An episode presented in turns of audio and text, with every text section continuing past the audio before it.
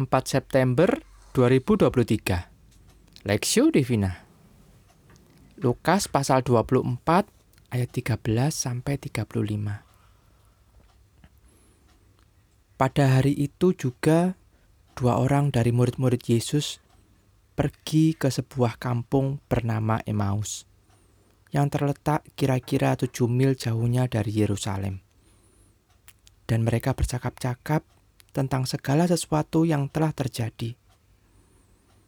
Ketika mereka sedang bercakap-cakap dan bertukar pikiran, datanglah Yesus sendiri mendekati mereka, lalu berjalan bersama-sama dengan mereka. Tetapi ada sesuatu yang menghalangi mata mereka, sehingga mereka tidak dapat mengenal Dia. Yesus berkata kepada mereka, Apakah yang kamu percakapkan sementara kamu berjalan?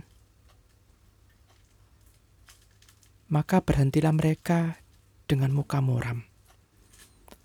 Seorang dari mereka bernama Kleopas menjawabnya, Adakah engkau satu-satunya orang yang satu-satunya orang asing di Yerusalem yang tidak tahu apa yang terjadi di situ pada hari-hari belakangan ini? Katanya kepada mereka, "Apakah itu?" Jawab mereka, "Apa yang terjadi dengan Yesus, orang Nazaret? Dia adalah seorang nabi yang berkuasa dalam pekerjaan dan perkataan di hadapan Allah dan di depan seluruh bangsa kami. Tetapi imam-imam kepala dan pemimpin-pemimpin kami telah menyerahkan dia untuk dihukum mati, dan mereka telah menyalibkannya. Padahal kami dahulu mengharapkan bahwa dialah yang datang untuk membebaskan bangsa Israel.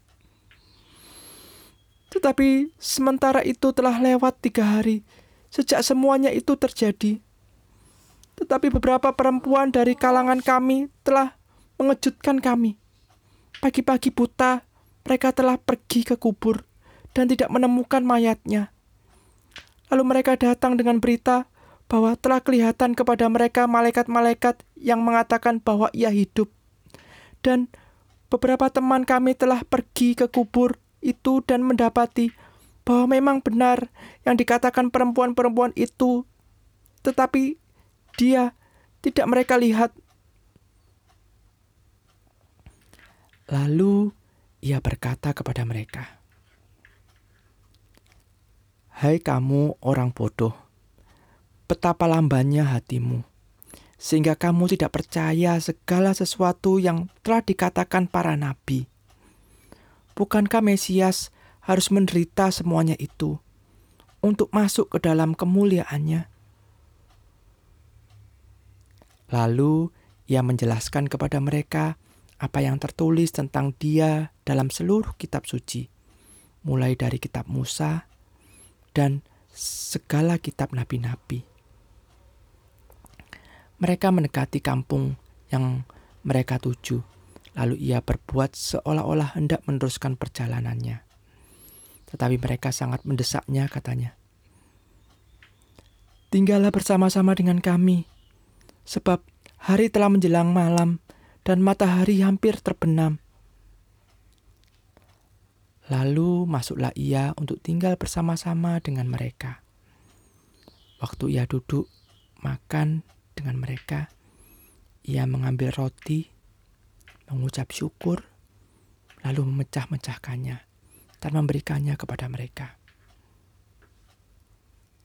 Ketika itu, terbukalah mata mereka dan mereka pun mengenal dia. Tetapi ia lenyap dari tengah-tengah mereka kata mereka seorang kepada yang lain. Bukankah hati kita berkobar-kobar ketika ia berbicara dengan kita di tengah jalan dan ketika ia menerangkan kitab suci kepada kita? Lalu bangunlah mereka dan terus kembali ke Yerusalem. Di situ mereka mendapati kesebelas murid itu. Mereka sedang berkumpul bersama-sama dengan teman-teman mereka.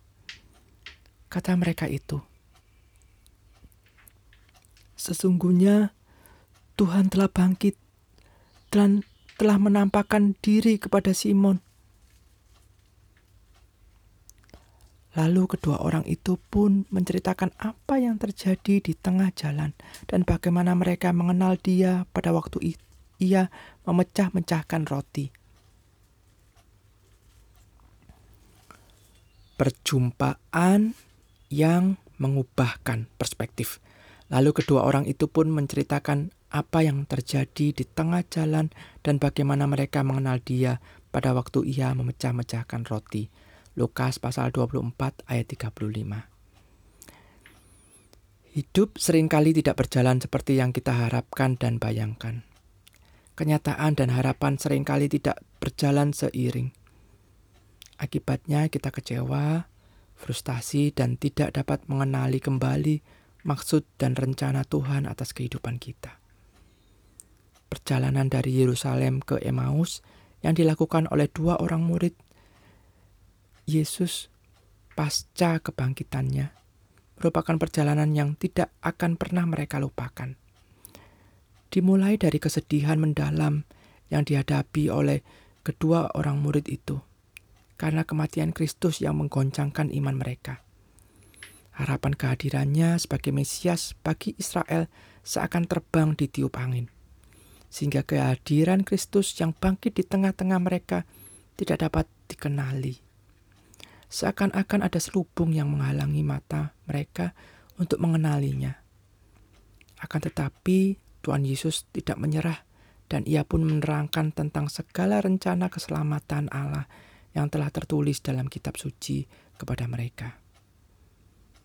Bukan hanya kisah keselamatan yang Ia sampaikan, Tuhan juga memeragakan karya keselamatan melalui pemecahan roti di hadapan mereka saat tiba di Emmaus. Itulah momen yang segera menyadarkan mereka akan kehadiran Kristus di dalam hidup mereka. Yang menarik, perjumpaan dengan Kristus kemudian mendorong mereka untuk kembali ke, ke Yerusalem dan untuk di, dan untuk diteruskan kepada orang lain. Perjumpaan pribadi dengan Kristus memberi dampak dan perubahan besar.